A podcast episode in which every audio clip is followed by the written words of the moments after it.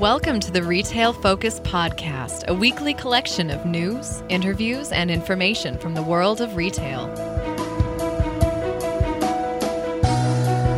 A big welcome, everyone, to the new Retail Focus Podcast, if you want to put it that way. I'm Trent Kling. You'll notice Leighton Kling absent. We took a couple of weeks off, or several weeks off, of the podcast because Leighton's new position, wherein he's dealing with a lot of retail related real estate, there were some conflicts of interest there. So we kind of took a step back and said, all right, what's going on here? What can we do with the podcast to keep it going? So Leighton's still going to help out behind the scenes. He'll help run the social media, he'll help with a few stories, and he might even appear as a guest a few times here in the coming months. But overall, Leighton's got to take a step back from the podcast out of respect to those conflicts of interest. And I will be going solo. That doesn't mean I'm just going to be talking at you for 40 to 50 minutes. Instead, what we're going to do is make this more of an interview based podcast. The news isn't going away. We'll still have news every single show, but we'll have interviews every week. The other thing that this means, and we've had a lot of listeners reach out to us over the years saying, okay, well, you record once a week, or sometimes we have to take a week off. I would like it if you recorded more often or if you release shows more often. Well, that's now going to be a possibility because Leighton's schedule, my schedule, we're both fairly busy. Waiting for them to mesh up sometimes caused a little bit of an issue, and doing that twice a week would have been pretty difficult, if not impossible, and, and did certainly prove impossible over the last couple of years. So, the neat thing about the interviews kind of being the focal point of the new podcast is that we'll get to release episodes whenever basically we've got an interview. So we could do two episodes a week if we wanted to. Some weeks there may only be one episode depending on what's going on on the interview front, but certainly very excited. We've got a lot of interviews lined up now, a good half dozen interviews lined up over the next few weeks. And our first interview in the new retail focused podcast, so to speak, is an excellent one with Dan Sines. He's the CEO and co founder of Traitify. What we're going to do is talk a little bit about retail onboarding, training, and hiring during the current state, during the pandemic, how things have changed up, and what retailers need to do in general, and what trends he's seeing on the retail front as far as hiring is concerned. I think it'll be an enlightening interview. How the new shows will work. We'll start off with a big news story, one that we feel like you need to know the details about, or one that might be maybe swimming a little bit below the surface that you might not have heard about in many of the major headlines. And then we'll go into our interview and then we'll finish up with the looking ahead as we did just in the original version of the Retail Podcast. So without further ado, let's talk about our first news story on the new Retail Focus podcast. And we're going to go a little bit off the map with this one as Grocery Outlet came out with their second quarter results. Now, Grocery Outlet, as listeners might recall, is a smaller upstart grocer. They only went public recently, in fact, about a year ago. And although they're located mostly on the West Coast, they do have some locations in Pennsylvania as well. Currently, they boast 350 stores in California, Washington, Idaho, and Nevada. They're based in Emeryville, California, by the way, which is just north of Oakland. So think of them more or less as a Bay Area based retailer. And certainly a lot of locations that I've visited from Grocery Outlet have been in the Bay Area. Now, one of the reasons we enjoy talking about them on the show is their unique concept. They're somewhere between Aldi and Big Lots in their proposition for customers, similar square footage, you know, again, the square footage is going to vary based on the real estate and based on the cost of the real estate as well, but a lot of them kind of similar to that Aldi big lot size. They have many of the Aldi characteristics when it comes to their generally lower than average price points on their everyday staples. So you're talking milk, dairy, meat, eggs, produce, but they differ from Aldi in their connection with many major national brands. You go into an Aldi and you see a lot of knockoffs that look similar maybe to a national brand, but there's not a lot of national brands reflected in an Aldi. But you see a ton of the national brands in grocery outlet. That's really what they hang their hat on, and it's a stronger connection with these national brands even than what you would see at the average big lots. Now, a lot of that comes through the secondary market. We'll talk about that later on in the story, but the logos for these brands, and this is how strong the connection is. The logos for these brands, brands owned by Procter and Gamble, ConAgra, others that are a bit more independent, they dot the background of their investor relations page. So you don't see the grocery outlet logo in the background of their investor relations page. You see all of these brands. So it's interesting to see logos for Dave's Killer Bread and Amy's and Edy's Ice Cream in the background of uh, Grocer's investor relations page, but it underscores their very unique proposition to the customer.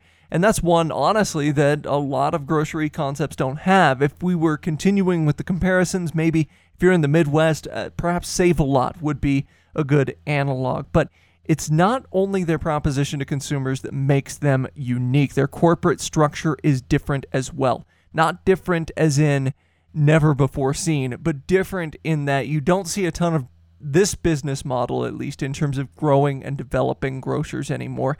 Going one step further on their business model, very close to what you might see from Thriftway or Associated Wholesale Grocers would be another great example there from the Midwest or IGA. They pride themselves on an independent owner operator model. So basically, every store is operated by someone different, someone that's independent from the company. Now, branding is stronger from store to store than it is for, say, an IGA. You'll see the IGA signage, but it's more localized to whoever owns that IGA or that string of IGAs. But the logo and the tagline exists in basically all of their 360 plus locations. Whereas you, you look at Associated Wholesale Grocers, for an example, that's going to carry completely different branding from store to store. You'll see certain products, certain private label products be the same from store to store, but the store's marketing in general is going to be completely different. And the reason this happens to be effective for Grocery Outlet, or they feel like it's effective, is that they're able to take these independent owner operators, bring them in, train them using the Grocery Outlet system, and then kind of let them go and let them make those independent decisions. So you're looking at you know, some planograms from corporate certainly getting passed down, but you see a lot of localization in terms of products, in terms of negotiating product deals, in terms of differentiation with buying. Overall, independent operators select around 75% of their assortment in each store. So that's a, that's a lot in terms of that particular assortment. And that's not really something you see from a lot of retail companies in general out there. You think about a Dollar General maybe varying it or leaving up to the store manager 75% of what goes into a particular store. Store managers have some leeway as far as end caps, as far as displays. In most retail stores here, you're talking about a lot of specialization and personalization. So, now that we've discussed a bit about Grocery Outlet, let's talk about their latest earnings call. And again, the idea of kind of the new version of the retail focus, we're going to go through these on a little bit higher level. We're not going to dig deep, deep, deep into the numbers, but we do want to point out things that really stuck out to us. Again, they've been publicly traded for just about a year now. And what the call told us is that we're still seeing an outsized impact from the pandemic on grocery earnings. It's important to keep in mind that this call spanned from the very end of March the last few days of March to June 27, 2020. So it did catch the tail end of the panic buying surge in their major markets. California's panic buying took place a little bit before some of the inland markets, like Idaho, for example, but still caught the tail end of that in some of their markets. Sales, though, throughout the quarter remained higher than average all throughout the quarter, according to management. Obviously, trending higher at the beginning of the quarter than it was at the end, but we'll also talk about some of their July and August sales here and how those are, are pretty strong. On the whole, on the whole, grocery outlets saw same-store sales up 16.7% over last year's second quarter. Now, I want to talk about that in relation to what we saw from Walmart. Walmart came out with earnings just hours, literally hours before we recorded this, and they saw same store sales in the single digits, high single digits, it was in the nines, but single digits. So what this tells us is that we're still seeing more of a pop for grocery retailers than we are those combined retailers, those grocery and general merchandise retailers. And we'll see what that means for Target, who will release earnings on August 19th, which is the same day this podcast is scheduled to go live. Now, overall sales for Grocery Outlet up 24.5% over last year.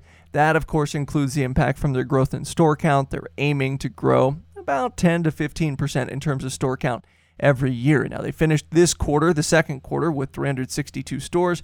They opened 15 net new stores since the beginning of the fiscal year alone. Now, that sales increase that we talked about, those same store sales, parlayed itself into a massive year over year increase in net income. And I say massive, you look from the percentage point of view, and it doesn't look that big, but they went from a loss of 15 cents per diluted share to income of 30 cents per diluted share this year. Basically, this was as a result of gross profit jumping. Now, this is what I mean by on a percentage basis, it doesn't stand out quite as much. Gross profit was 30.8% last year, but 31.6% this year. So you see an 80 basis point increase, but that slight difference was enough to wallpaper over a 40 million jump in SG&A versus last year, something we've seen from a lot of retailers. Obviously, we knew Grocery Outlet was going to have to spend more to keep more stores operational, but again, you have all the things that go on with the pandemic, making sure those stores are outfitted and safe for their customers. A big reason that jumped. Lower share based compensation, though, this year and lower interest expense also played a big role in that second quarter profit of 30 cents per share. Now, the increase in sales has led to a healthier balance sheet. You look at cash and cash equivalents, they're up nearly four times over the same time last year. Cash on hand has become a big topic for companies given the unprecedented uncertainty we've come now to expect during the last five months in the midst of this pandemic. They were also able to eat into that total debt. We talked about that reduced interest expense, able to pay down their total debt by $15 million. They still have $460 million in debt still outstanding, so maybe a little bit more than what leadership would want. But again, you're talking about a company in growth phase, talking about a company that is comfortable taking on a little bit more debt if it means adding to their overall store count. Now, as far as looking towards that third quarter, now that we're halfway through the quarter, CFO Charles Bracher wouldn't discuss specific guidance, but we did get an idea of how sales are going thus far. Comp sales through the first five weeks of the third quarter they were said to be up in the 10% range, which is similar to what we've seen from other grocers, and that would indeed outpace Walmart's overall sales, at least so far in the third quarter, based on their guidance from their call today. Indeed, another trend that's developing that is similar to other grocers that we saw in grocery outlet fewer store trips, higher ticket size. And we're talking about a grocer here, too, in grocery outlet that doesn't really have those buy online, pick up in store options that a Kroger, that an Albertsons would have. So again, decreased traffic would be terrible for a store like this if basket size wasn't up double digits, and that more than made up for the falling traffic. So again, we're seeing people go to the store less frequently, but really stock up when they go to the store. Not all that dissimilar from what we were seeing in March, if you recall. And this drives home the overall point that people are spending just as much, if not more, year over year at grocers and general merchandise retailers. The major difference is that they're making fewer trips. And you really think of where the money is coming from. Well, obviously, we've seen fashion retailers, mall based retailers really struggle. Restaurants also. And that's one of the things with the grocery industry now is that people aren't going to restaurants quite as much. You're going to sell through more food as people still make the food at home. I know it's become a trope to talk about people making sourdough at home, but the reality of it is it's still tough to come by flour and yeast in some of the grocery stores that are out there. Now, one interesting thing that we noted from grocery outlets' forward looking statements is their commitment to unit growth. Management said that they're continuing to plan for approximately 10% unit growth each year. That remains largely unchanged. They're planning for 30 to 32 store openings for the rest of the year look at the overall goal of the company that comes in right around that 10% mark. To date, they've closed two stores in the fiscal year, but they don't anticipate any further closures. But one topic I really wanted to shine a light on on the call, and they talked about a number of things on the call that I thought were interesting, but one topic that was fairly major was their supply chain. Lights have been shown on supply chains everywhere during the pandemic for the retailers that saw the flush of panic buying, at least. You people weren't talking quite as much about the supply chain for Macy's, let's say.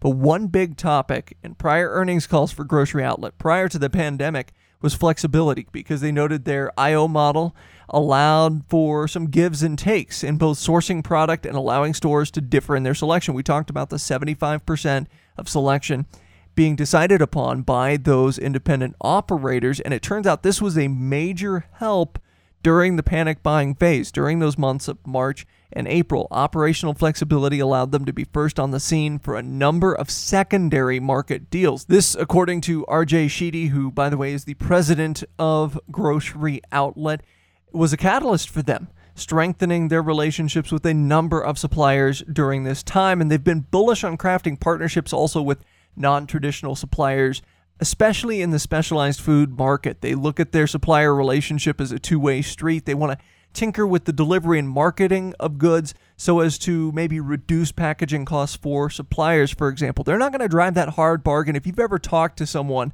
that is a supplier of Walmart, for example, Walmart's rules are fairly black and white. You will do this, this, and this. You'll give us this much credit on this many returns and so forth. That's not how Grocery Outlet looks at it. Grocery Outlet is looking at this more as a partnership than determining every last thing that the supplier will do.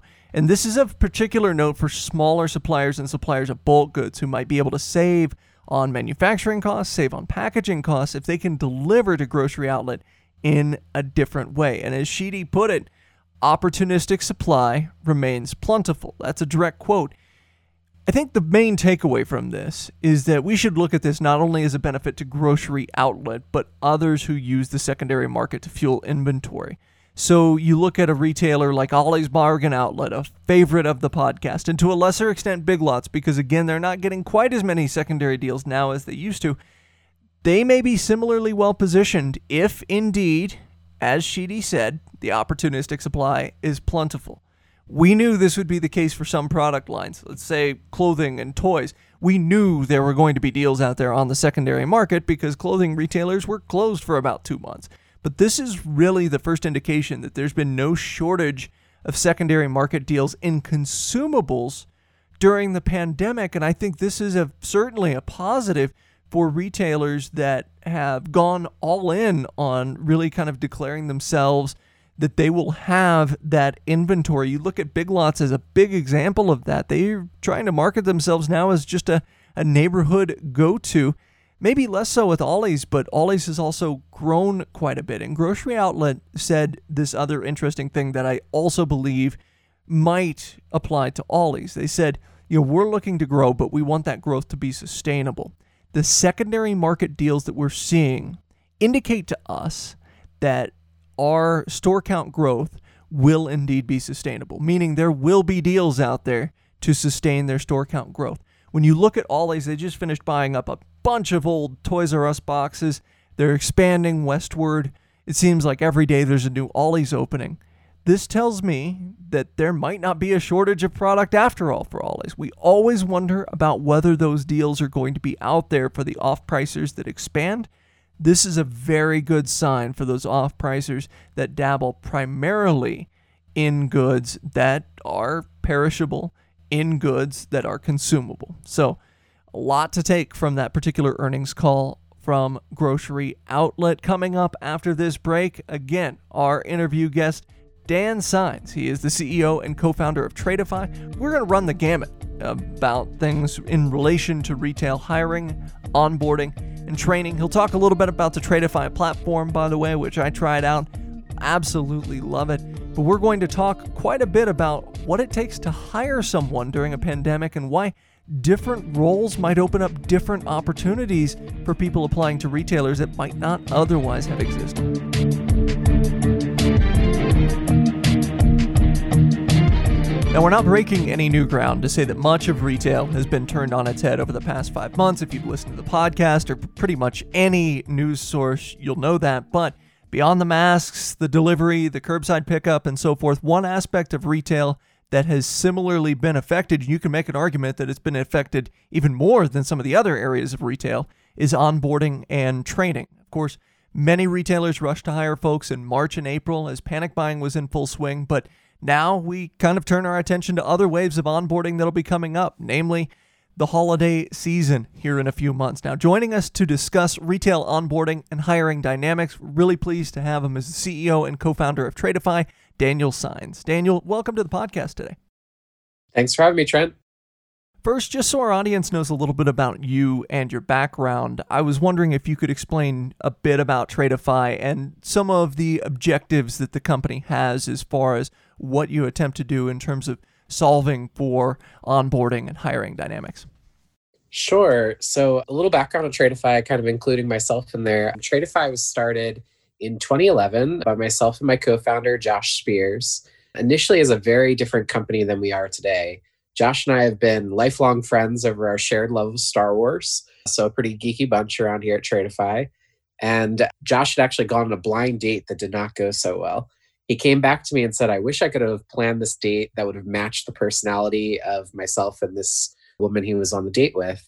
And that was kind of actually the genesis for the company. We thought we would build a dating application to match people to restaurants, places to go, things to do, but based on your personality.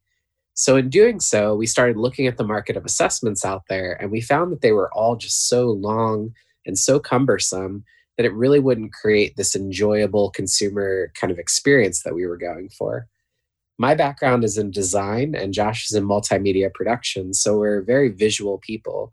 And we kind of said, I wonder if you could take that phrase, a picture's worth a thousand words, and actually measure the thousand words. So, that's what we did. We built an image based assessment initially for this dating application, and we started going out to the market trying to get people to use it. In doing so, we were going to college campuses trying to get students to use the app, and the administrators started coming to us and they said, You know, you've landed on this really clever way to measure personality. Maybe instead of telling your kids what date to go on, you could tell them what career path to pursue. And so, as many startups do, we pivoted at that point and we took this kind of new technology of an assessment and focused in on how we could build the best career centric assessment out there.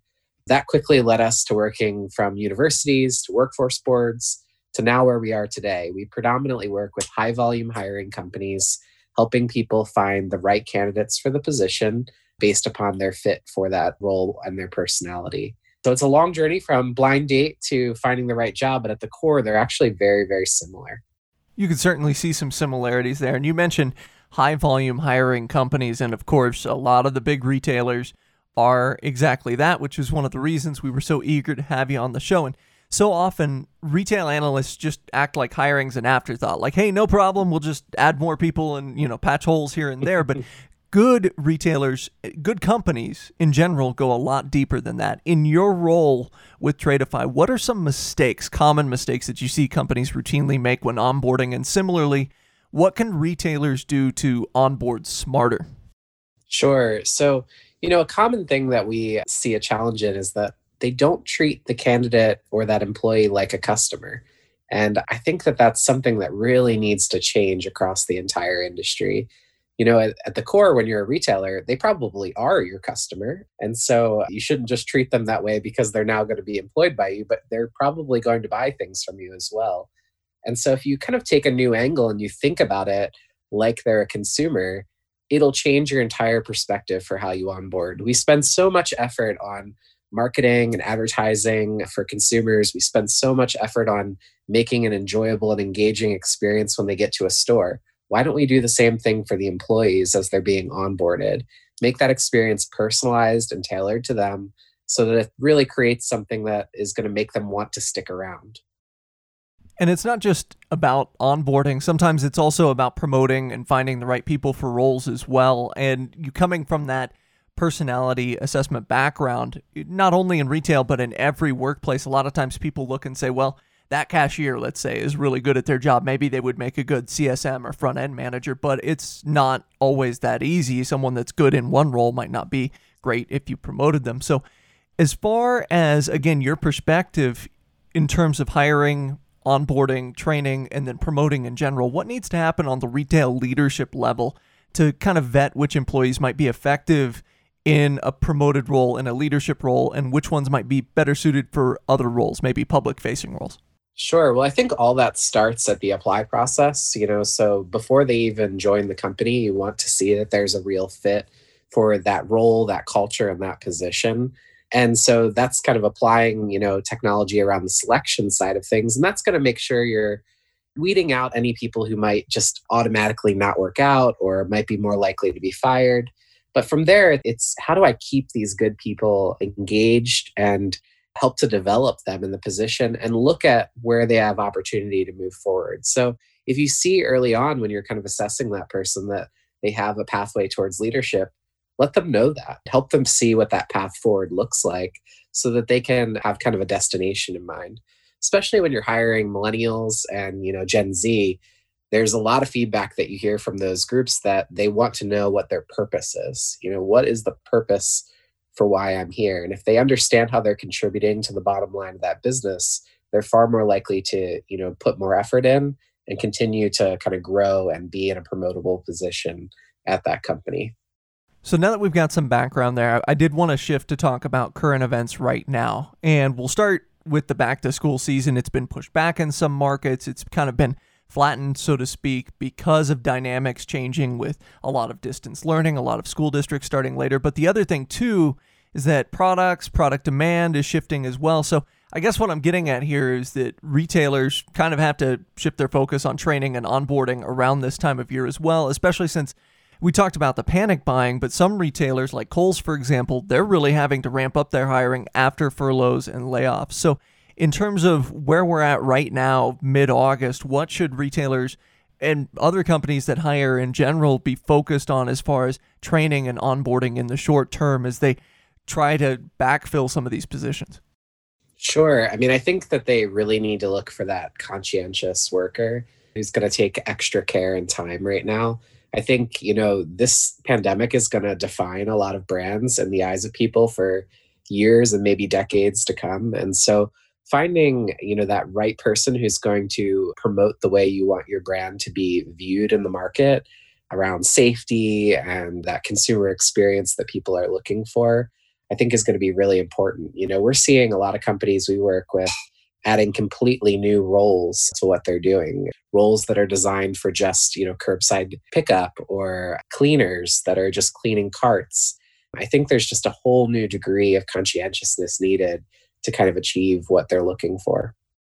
And to that end, that that's actually something I wanted to touch on here because you mentioned there are roles in a retailer, like a, someone cleaning carts or someone that's on a full time cleaning crew, let's say, that might not have existed. Maybe that job was farmed out or outsourced or something like that. So, in terms of stores, retailers looking to hire, how can they kind of define which personality types they need for which position and, and how can they be basically assisted to see what employees or what potential employees would work best in which roles?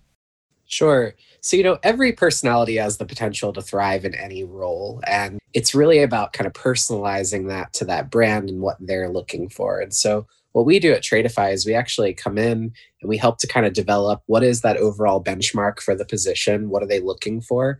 And then we use the data that we're seeing on real employees and real performance information to kind of allow that to evolve and grow. And so each brand might be a little bit different. But something we universally have seen across most retailers, and again, not all, is that um, people tend to hire more outgoing and extroverted people and often more creative people when kind of left to their own devices. But often those people are fairly bored in retail positions and aren't able to kind of showcase their talent. And so we've seen a lot of companies trend towards how do I hire kind of more introspective, introverted people into these roles where I typically was maybe more wooed by a kind of an outgoing person. Finally, the introverts get their due on the retail front there. But uh, exactly, you know, looking ahead, we have a holiday season coming up where literally no one knows what to expect. We're used to these stories about, oh, such and such a retailer is hiring 50,000 people or 100,000 people. We don't know what traffic will look like. We really don't know what percent of sales will be brick and mortar, curbside, delivery, and so forth. Now, how does that affect the decisions that retailers need to make in the very near future as they start to ramp up hiring here for the next few months? Sure. I mean, I think it is all speculation, so that would include my feelings on this, but I think it's just going to be so interesting to see what holiday hiring does look like. I think that you're going to need to hire people who are far more adaptable because whatever you're doing this month will definitely be different next month. And I'm sure by the time we get to November when holiday buying really kind of takes off, it will be a completely different ball game. And so you're going to need to make sure that those employees are flexible and cared for by the brands so that they feel like they can continue to safely operate within those companies. Is there something that companies can do in general? You mentioned kind of driving home the safety part of it. Is there something that companies can generally do in terms of maybe attracting new employees or new associates that underscores to them just the importance of safety within that organization, not only for the customer's sake, as you mentioned, the conscientiousness of those associates, but also that the associates feel like they're safe and well cared for? I'm not sure there's a lot they can do in the actual hiring process around that, but I think there's a ton they can do in their own stores to showcase that it's real. You know, a lot of companies are talking about doing things that are safer and really kind of taking this angle of, you know, importance around the pandemic, but they're not showcasing it and what they're actually doing in their stores. And so I think that's the best way to attract the right talent right now. When people feel safe and comfortable, they're going to be more likely to apply to that position. So, one last thing I wanted to touch on here as a general topic, depending on who you talk to, with the unemployment rate where it is, we're seeing a flush of applications, especially to those you know, so-called pandemic-proof retailers, grocers, and the like. How has the importance of candidate evaluation shifted now that we're seeing more potential retail associates in the hiring pool that maybe at any time in history? Sure. I mean, I think from our point of view, we're a lot busier than we were a few months ago. you know, there's definitely a need to kind of dig through and kind of find that quality candidate in a very different way than it was last year. You know, people were really focused on kind of top of funnel. How do I get quantities of candidates into my system? Now it's completely flipped and it's all about how do I find the best quality candidate who's going to stick around and stick through this with me. And so we're definitely seeing that kind of tidal wave of applicants come through for different brands we saw it early on in the pandemic for those like essential grocery stores. One of the companies we work with had 145,000 applications in 48 hours. So it's just a, an immense wave of people coming through. But I actually think we're still probably a couple months away from the real wave hitting as a lot of these people start to leave unemployment and start to look for opportunities again. Now, with that in mind, just crazy numbers there in terms of numbers of applications coming through in a short amount of time. You touched on it in the beginning. A lot of times, if you're a retail company, someone applies to you, that's usually because they're a customer first. They've probably been in your store or in your establishment. Something I found really neat when I was playing around with the Traitify platform yesterday is that companies can actually offer rejected candidates some outplacement opportunities. And when you're talking about numbers like 145,000 in 48 hours, there are, by the nature of it, going to be rejected candidates. In this time where we see this massive flush of applicants, how important is it for rejecting retailers to create that goodwill among those they might not be hiring just to maintain that brand status? It's so important right now. You know, what we do is, you know, at the core, we're the fastest validated assessment in the market. We allow people to take our personality test in 90 seconds, all image based, designed for a great candidate experience. But from there, something that we do that's really unique is we allow that employer to give feedback to that candidate. And often it's just a black box. They they never hear back from them. And I think unfortunately, with this wave coming, that's going to just get amplified. So we're encouraging more and more of our customers to send feedback about their personality. That can be things like personalized interview tips or guides to how they can kind of uh, perform better in their next interview they're going for but that also can include showing them other opportunities that might be a better fit for them, even if that's at another employer. So I think anything you can do to create that brand goodwill between you and that person is just going to be a benefit all around for that employer. That's such a great insight there. I did want to kind of close out because we talked about how Traitify began, the number of times that it pivoted in terms of the overall scope of the company. What's next for Traitify? What's on the horizon for you?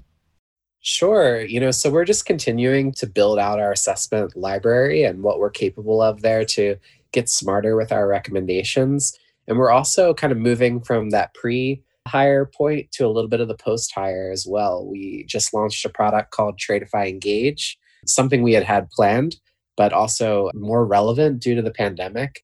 And it basically provides personalized feedback to current employees over that 90 day window that they're starting as to how to better engage with their company.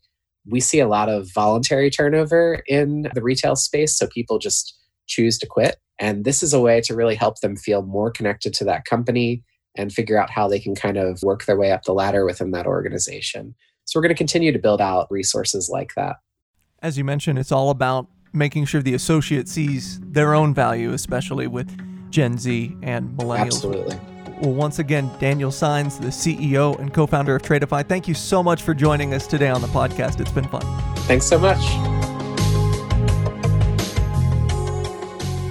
As always, we may have a position in or against companies we discuss on the podcast. Do not invest in stocks solely on the input of the podcast hosts.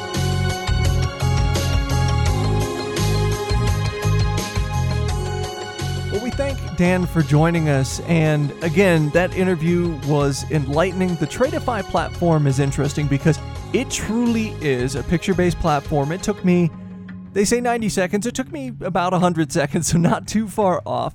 But when I've taken personality assessments in the past, and, and mind you, I haven't worked on the floor level at a retailer in some time, about a decade or so, but when I took those personality assessments, there were some that took me about 40 minutes. And I, personally at least, was never hired at a retailer that did a personality assessment. The only retailers that I ever worked at were retailers that didn't use the personality assessment to determine who they were hiring, which I think is interesting. And when you look at the Traitify platform, again, I did it took about 100 seconds.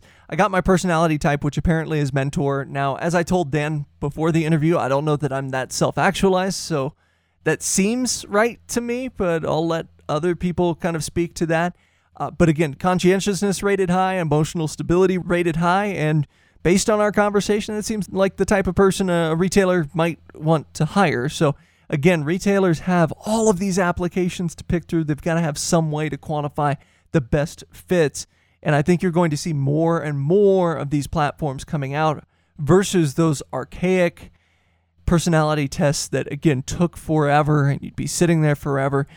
Those maybe not as useful and maybe not as, as good at evaluating your true talent level. And on top of that, what Dan said, I feel like, about introverts and introspective people is very interesting because – Again, who's going to do better in the interview? Probably the extrovert. You think in a retail store you would want an extrovert, want someone to to go out and maybe you know wrangle people, especially in a sales construct. But again, retailers are, are kind of rethinking that. Not that extroverted people are negative in a retail setting, but they feel, as Dan said, sometimes somewhat stifled when they get into that setting, and they might not be a good long term fit for the retailer. So, a lot of interesting stuff coming out of that interview.